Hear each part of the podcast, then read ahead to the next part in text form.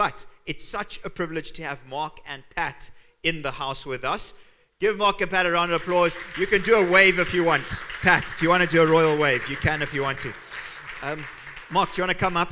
Uh, so, Mark probably needs an introduction for some, not for others, but Mark and Pat have done ministry in Zim for many years. Are you going to do that sort of an intro? 22 years. Sheepers, as old as I've been alive. Um, uh, and uh, um, they, they love Jesus. Um, they have stories, some that have been great, some that have been hard. Um, but just want to pray for you. As, and you can do any intro that you want. But pray you pray for you. Perfect. Uh, Lord Jesus, thank you for the absolute privilege of having Mark and Pat with us. Thank you for their passion for you and for your kingdom. Thank you that they walk humbly with you. Thank you that their desire is to see people come to know you, to grow deep in their faith, and to make their lives count for all eternity. And so, as Mark shares, as they're with us, would you speak so powerfully and so strongly through him? In your wonderful name we pray. Amen. Thank you for giving up your time to be with us. Thank you. It's my privilege to share with you, and it's great to have my wife, Pat. We'll be celebrating 42 years of marriage next week. We were married at the Mabelreign Chapel in Salisbury, it was called those days. First came to the country in 1980, and we're back for a two month trip. We're about in the middle of the trip. We've been at Bible schools, three Bible schools. We've been doing church services. Pat's been doing ladies' meetings. We've been doing marriage seminars. We've been trying to stay busy. To give a little bit back to Zimbabwe, for all that Zimbabwe gave to us, how Zimbabwe graciously received us with such wonderful hospitality and blessed our life. We raised four children here, and uh, Zimbabwe helped us. Wonderful place to raise children. So I want to encourage you today in your faith and I know I'm on video. I like to walk, so I don't know if you can follow me. Pray that I don't fall off of these steps, or that if I do, that I have a soft landing. Of all the questions you can ask, the most important question is what is God like? All the other questions revolve around that big question. For example, who am I? Why am I here? What is life about? Where do I go after I die? What is God like? Well, we're going to look at three key truths, great truths, wonderful truths regarding what God is like. We're going to spend most of our time on the third one because it sets the Christian faith apart from all other religions. Monotheistic, Islam, Judaism, whatever religion there is. This sets Christianity apart. We're going to be looking at Exodus chapter 3 if you've got your Bible. I think the scriptures will go up there on the screen. But first and foremost, this is Exodus 3. What a tremendous passage where God reveals himself to Moses and his name. And God said unto Moses, I am that I am. And he said, Thus shalt thou say unto the children of Israel, I am hath sent me unto you. God is. That's a starting place for everything. I am that I am. God is self existent. We know in the Bible, names indicate what is most notable about a person. God says, I am that I am, self existent self sustaining, self determined, self sufficient, no beginning, no end, eternal, everlasting, no God beside him. He's so big he fills the universe, it cannot contain him. God is. And the Bible says, He that comes to God must believe that He is and that He's a rewarder Wonderful starting place when we talk about God, when we think about God, when we pray to God, when we approach Him. We begin with the fact that God is, and I am awestruck when I think of God's self existence. Why is there anything? Because God exists, because He is. You are. Oh, my, my, my. When we think about that, this one who is eternal, immortal, invisible, absolute reality, from Him and through Him and to Him are all things. It should get our attention. I never forget being in a church service, and it was an international congregation in our hometown of Cincinnati, and a mother came, a Cambodian mother came with her boy and said, Jerome has a question. I looked at Jerome. I said, Yeah, Jerome. He said, Where did God come from?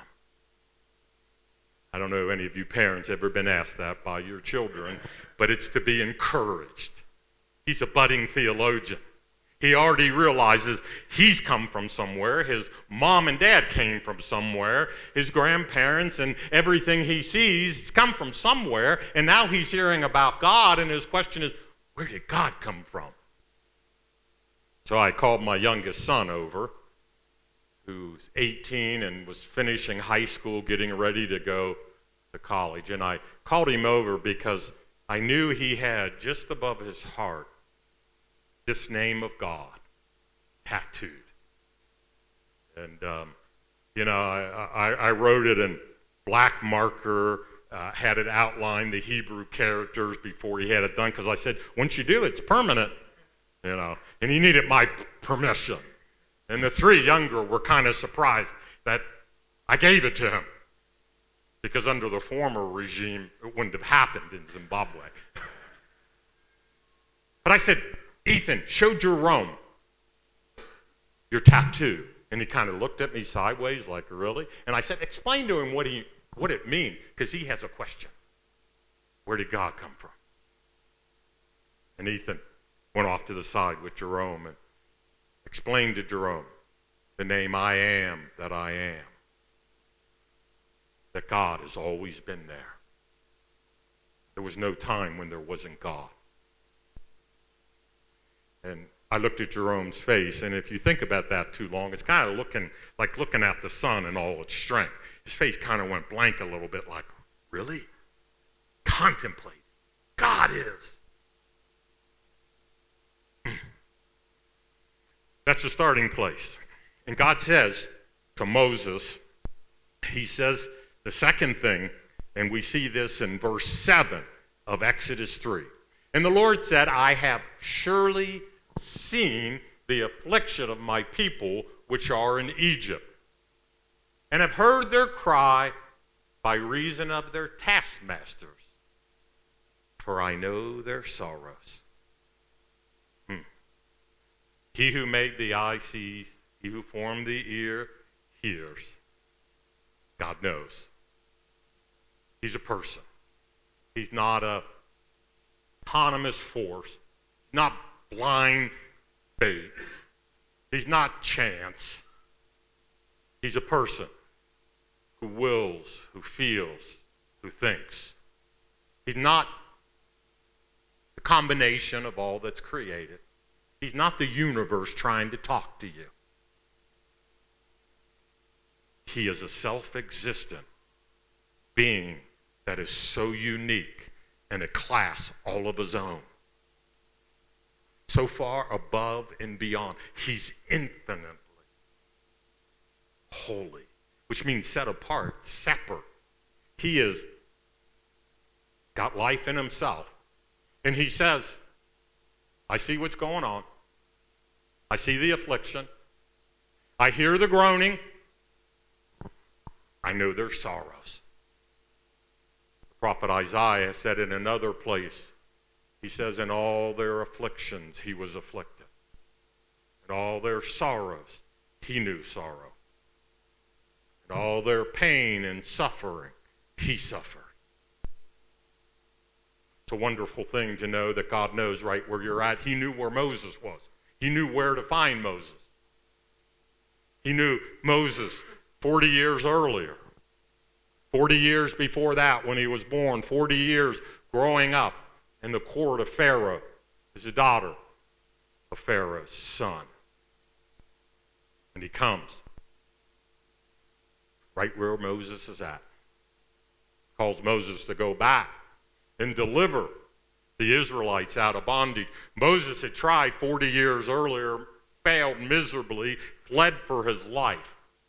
How many know there's times when God will call you back to where you failed, where you missed it? And Moses got all kinds of excuses. He starts off well when God calls out of this burning bush, Moses, Moses. And he had gotten Moses' attention. Moses had seen many bushes burn into oblivion in the heat of the noonday sun. But this bush is blazing and isn't blown away. And he says, I got to turn aside and see what's going on here. What is this? Why is the bush not consumed? The bush is kind of like God, right? Mysterious, supernatural.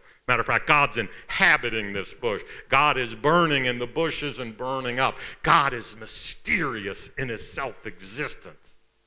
Jim Pendleton said this of all the contemplations of men and angels, one of the deepest is the self existence of God.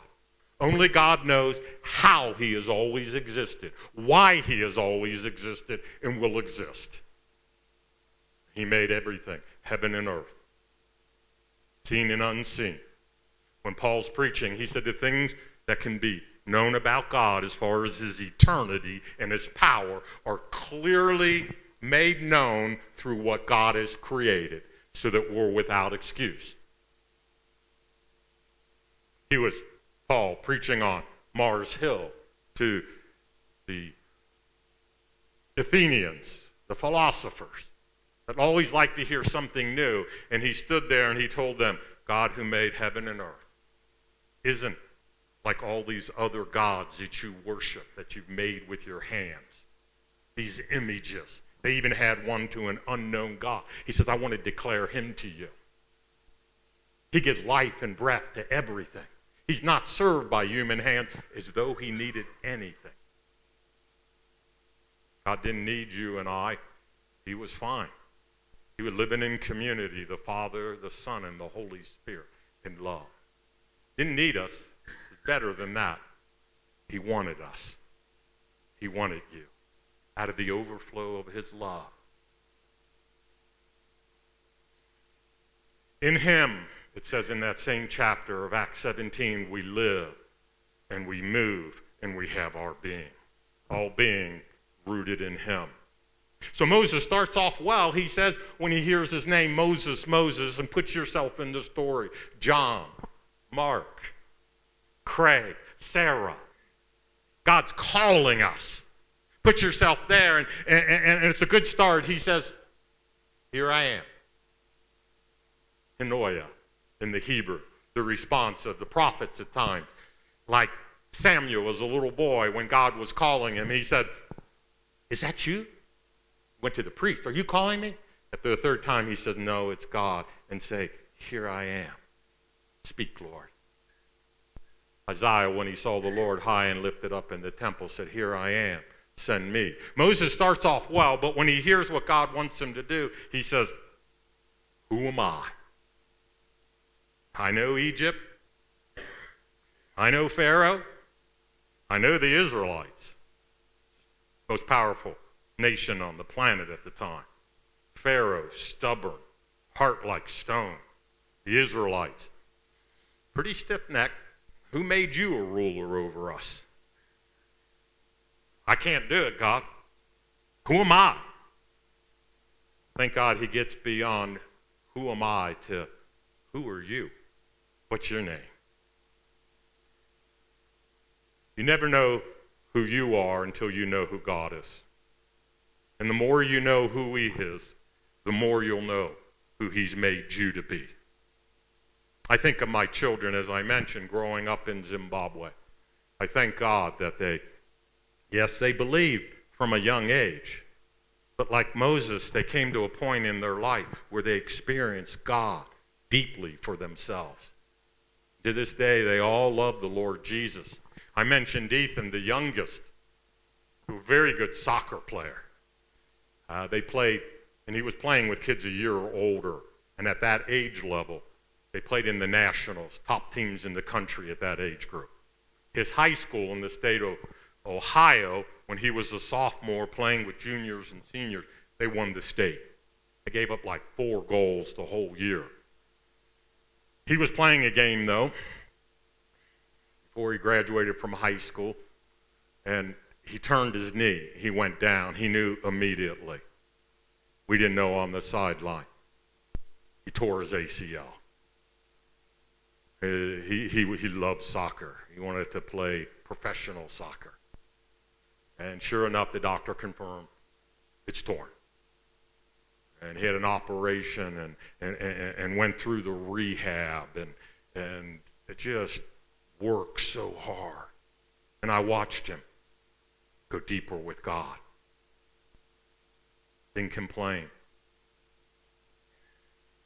And then we discovered it was just the, the graft was just a few millimeters too much. He had to go through it a second time and went deeper with God. God knows, I told him.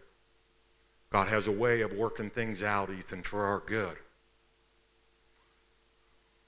That's how muscle's made. It's through resistance. I watched this boy come to know God and go off to study for the ministry. And where I want to come to, and it's the third thing that sets the faith of Christ apart from all other faiths. We find in verse 8, listen to what God says out of the burning bush. And I am come down to deliver them out of the hand of the Egyptians, and to bring them out of that land unto a good land, and a large, and unto a land flowing with milk and honey, unto the place of the Canaanites and all the otherites, right? What I really want to highlight is God says, and I've come down. I know their sorrows. I'm coming down to rescue them, to deliver them.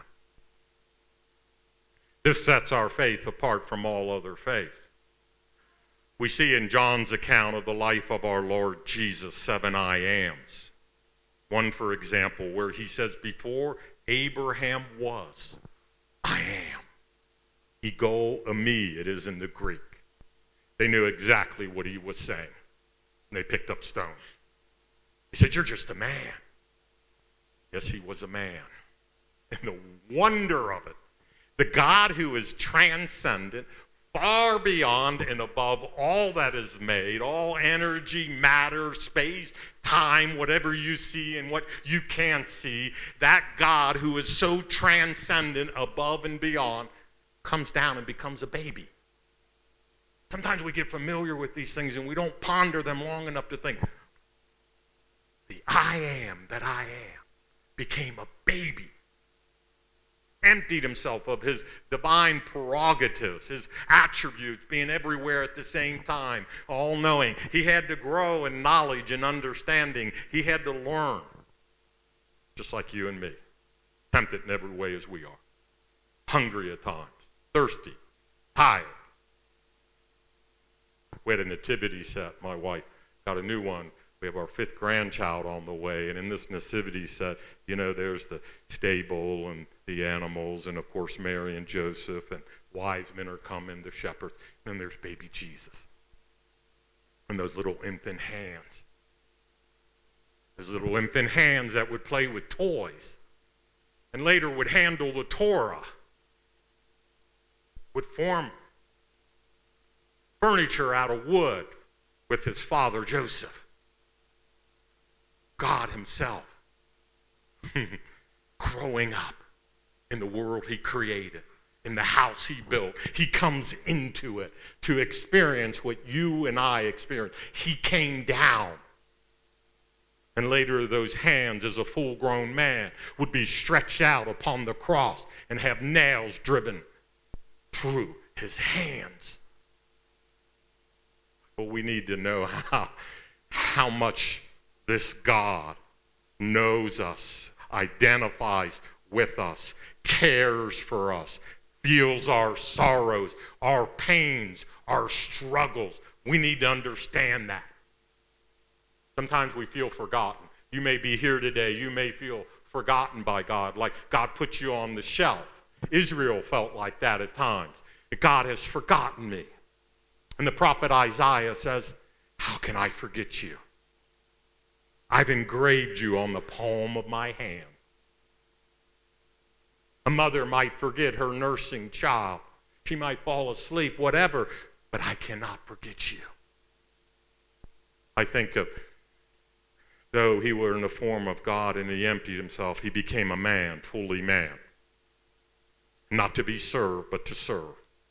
And he came to die. Not just any death. God came down. When we consider how he delivers us, how he rescues us. He knew all their sorrows, all their pain, their tragedy. They were favored in Egypt. Joseph was known by Pharaoh. They were given good land, but they began to multiply. And the tragedy of it, they went from being favored to hated, and they made them slaves. And they even started killing their firstborn. It was a great tragedy.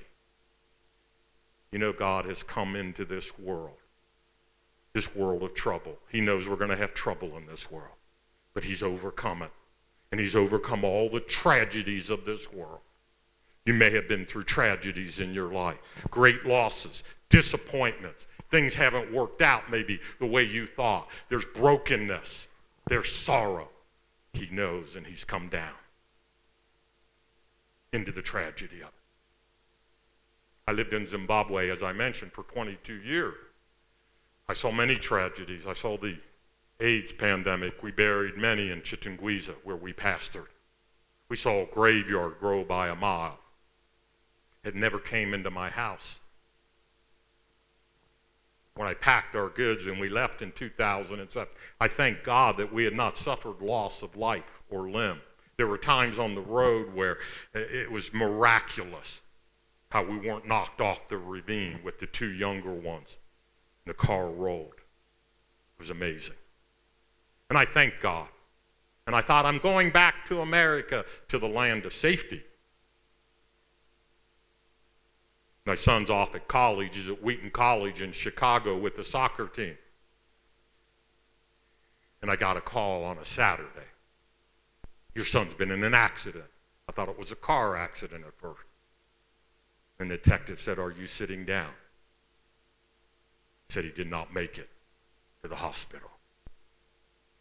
And I learned that he was hit during a hammer throw event, track and field event, where they throw the 16 pound steel ball 200 feet in the air, missed another boy, hit my son, and knocked another boy down. My son, though, bore the full impact of it. It was the greatest tragedy. My heart was shattered. It was heightened. My tragedy was heightened by the fact this boy was a happy camper. Unusually trouble free. Maybe two days in his whole upbringing that he gave me any heart sore. He's studying for the ministry, Lord. He would have served you for decades. He was already winning friends to Christ. And it's happened at a supervised activity. They called it a freak accident. The tragedy of it was compounded in my mind and heart. Lord, you had protected us all those years. God began to reveal to me how Christ bore not only that tragedy, but all the tragedies of this world to turn them into triumphs. And that He would turn my worst into my best. The things that seemed dead set against me, He would somehow make them work for me. That His promise that all things work together for good. It was the only light at the end of the tunnel for me. And I began to write his story called Blindsided, trying to drain the sorrow. Little did I know how God would answer me, the doors he would open to share Jesus. But I think of the tragedy. Think of it with me for just a moment. God Himself, the Maker, the Creator, comes into the world, and the world does not receive Him. Even the nation he formed for himself, the Israelites, reject him. The rulers turn him over to their arch enemies. It's a tragedy. It's an aggregation of all the things we fear and dread. His friend, his close friend, betrays him with a kiss. All his disciples are scattered. It's an accumulation. It's a combination of all these things that we dread that are so tragic. His mother watches as they strip him naked and they nail him to a cross. And beyond all of that, the tragedy, the first time, the eternal Logos, which was in the heart of the Father from eternity past in sweet fellowship and such unity and such love and such oneness and such glory now hangs upon a cross and feels for the first time that the love of the Father is outside his reach. He becomes sin and bears the curse of the law and cries, My God, my God, why have you forsaken me? I'm crying out to you in the day and at night and am not silent. My enemies have gathered like dogs, like strong bulls. They encircle me, they divide my clothing, they cast lots for it. I may tell all my bones they're out of joint. My tongue is drying up. Be not far from me. You were my God from my mother's womb. The psalmist goes on prophetically, like Isaiah in Isaiah 53, where he was despised and rejected, a man of sorrows, acquainted with grief. We hid, as it were, our faces from him. We esteemed him stricken, smitten of God, and afflicted. But it was for us, it was because of our transgressions. When we look at the cross, and we look at the tragedy of it, and we've been looking at it for 2,000 years and finding healing and wholeness and deliverance psychologist, it's a basic tenet of psychology, and I believe it's true. You face the things that have terrorized you, that have traumatized you. You willingly face them. And in facing our sin at the cross, we see the holiness of God, his wrath against sin, and we see the love of God. And we're healed. We're like the children of Israel. God brought them out of the, the tyranny of Egypt. They go into the wilderness, and what do they do? They come under the tyranny of idols. They start submitting to uh, golden calves that they make. These are your gods. And as a result, naturally, logically, the snakes come. Poisonous vipers bite them and fill them with venom, and they begin to die. And they cry out to Moses. And what does Moses do? Does he just stretch forth his staff and send them away? No. God says, make a brazen serpent, put it on a pole, put it in the middle of the camp, make the people look at it. Everyone who looks will live.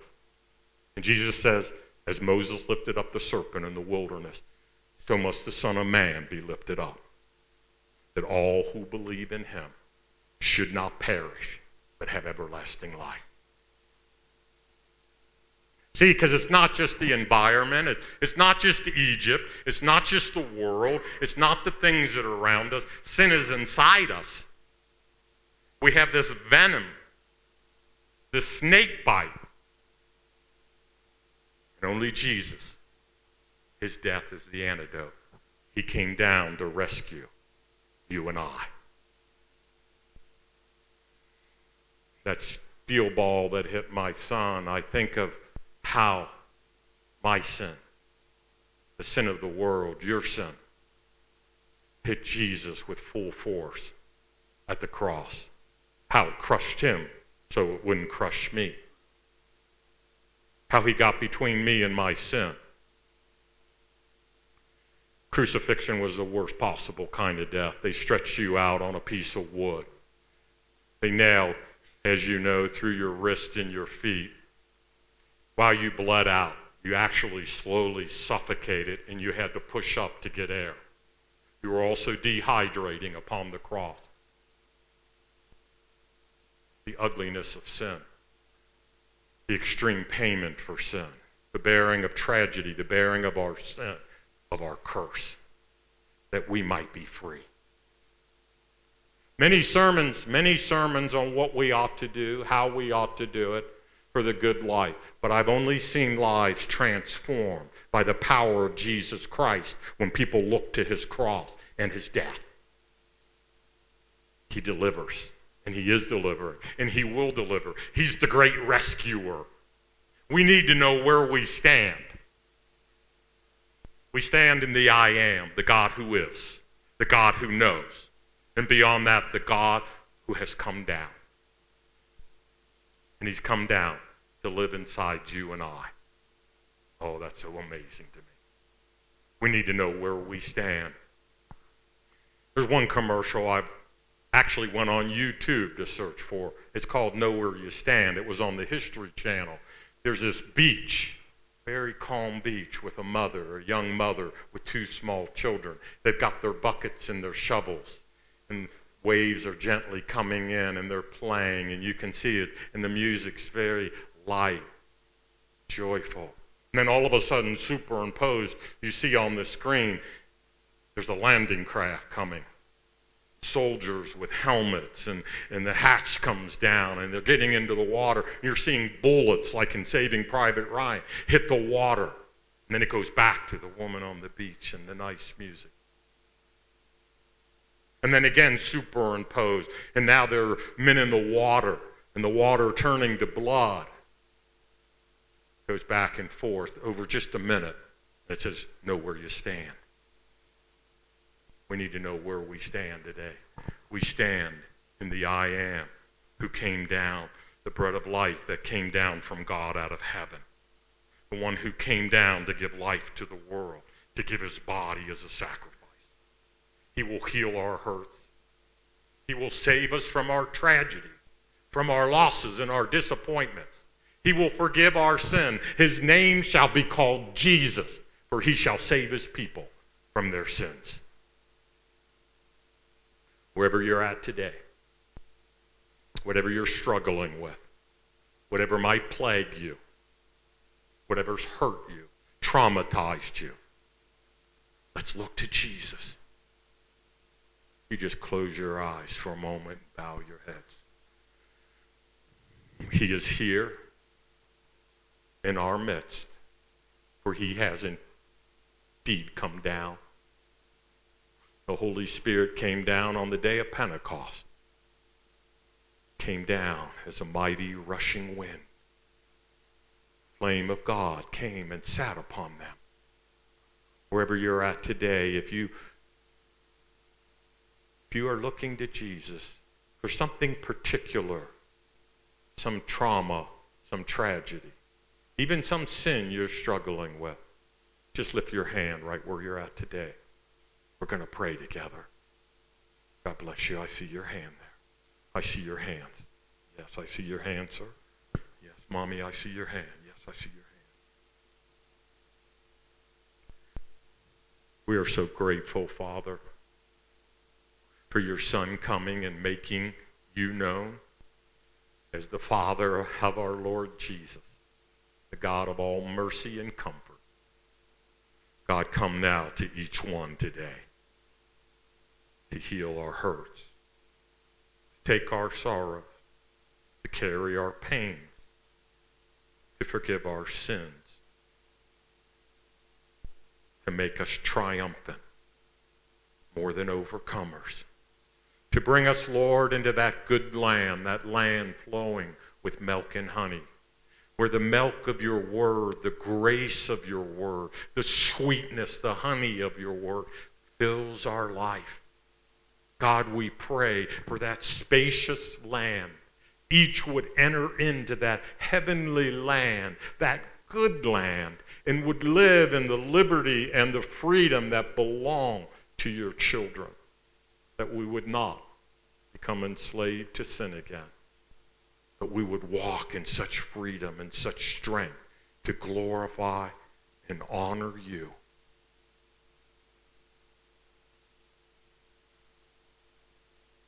Just pray in your own words and talk to Him.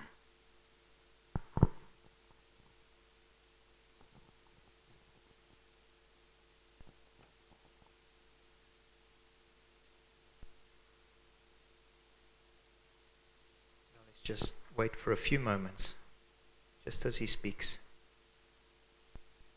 as He shares things with you, as He highlights things.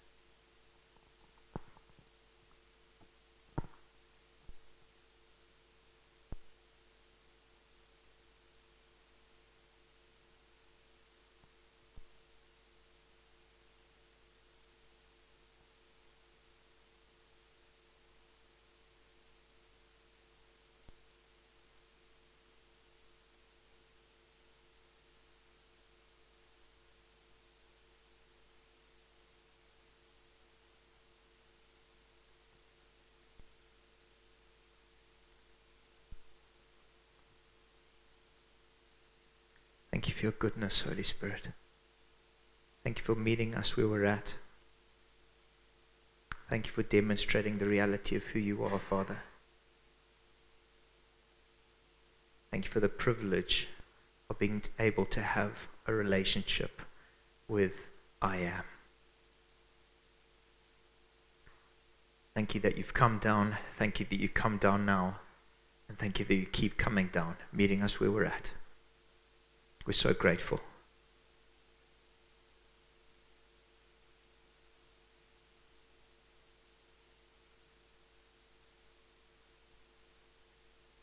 Father, I pray that we would be a people who wait on you, who don't let busyness get in the way of times with the Creator of all who loves us. And so, as we enjoy your presence now, may we be a people who wait, a people who long for more, who, people who have an expectation, people who walk by faith, not by the realities of this world, by the kingdom of heaven. There were people who love radically as you've loved us. There were a people who live for what matters most. Father, thank you for the special, precious time together. Pray for a tremendous blessing on Mark and Pat as they've so blessed us. Would you fill them to overflowing with your Spirit? Would you use them in more and greater ways than ever before? Would they have the most wonderful sense of your love for them?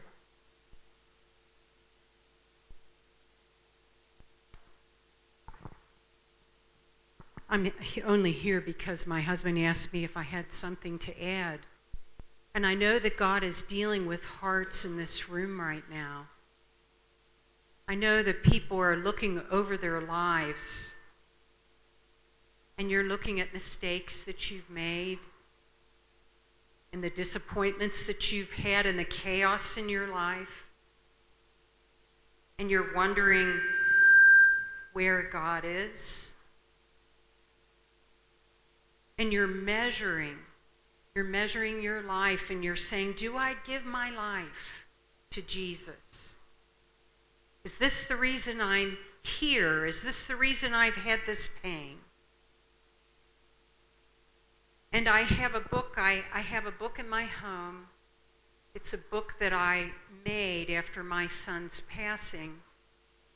And this morning, the Holy Spirit just brought one picture to me. It's picture that really grips my heart because it's a picture of my son after he tore his ACL and how determined he was to get his body back. And the therapy that he went through was a nine month therapy. And then he learned that it was too long. And so he went through a second year of therapy. And during that time, he had to come face to face with the chaos of his life. He had to look at the mess that was in front of him, how none of it made sense. He had his whole life planned out for soccer. But Jesus came face to face with him. And he gave his life to Jesus. And because of this, he was even more determined to get his body back, but not only his body, to get his heart back, to get his heart in the right place. And many kids came to us later and they told us, you know, your son was the happiest person we ever knew. Your, your son had this smile on his face. And the smile became, came because of the relief, that wrestle that he was in. Do I choose soccer or do I choose God? And I don't know what you're struggling with, but I know there are people here. You heard the message and you're struggling in your heart. And you're saying, God, I need more of you in my life.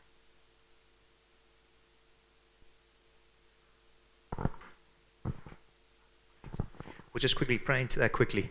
Uh, Lord Jesus, um,